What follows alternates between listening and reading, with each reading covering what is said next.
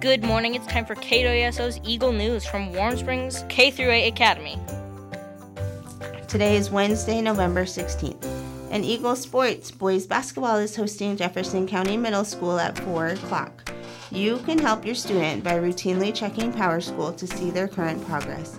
Encouraging your student to turn in all late or missing assignments and encourage them to utilize the class time and the reach time to get the extra help on things they don't understand. If you need help setting up the Power School, please see our Facebook page for directions or call the office and they can help you. During the winter months, when athletics comes indoors, the boys and girls basketball seasons are split. Boys basketball runs November through December, and girls basketball takes place January through February. Wrestling also starts after winter break. All three winter sports are open to 6th through 8th grade student athletes. For details for boys basketball, talk with Coach Verana.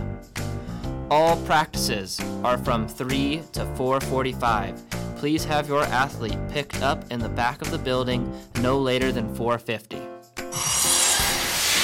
KWSO's Warm Springs K Eagle News shares information about what's going on at our school. Good morning!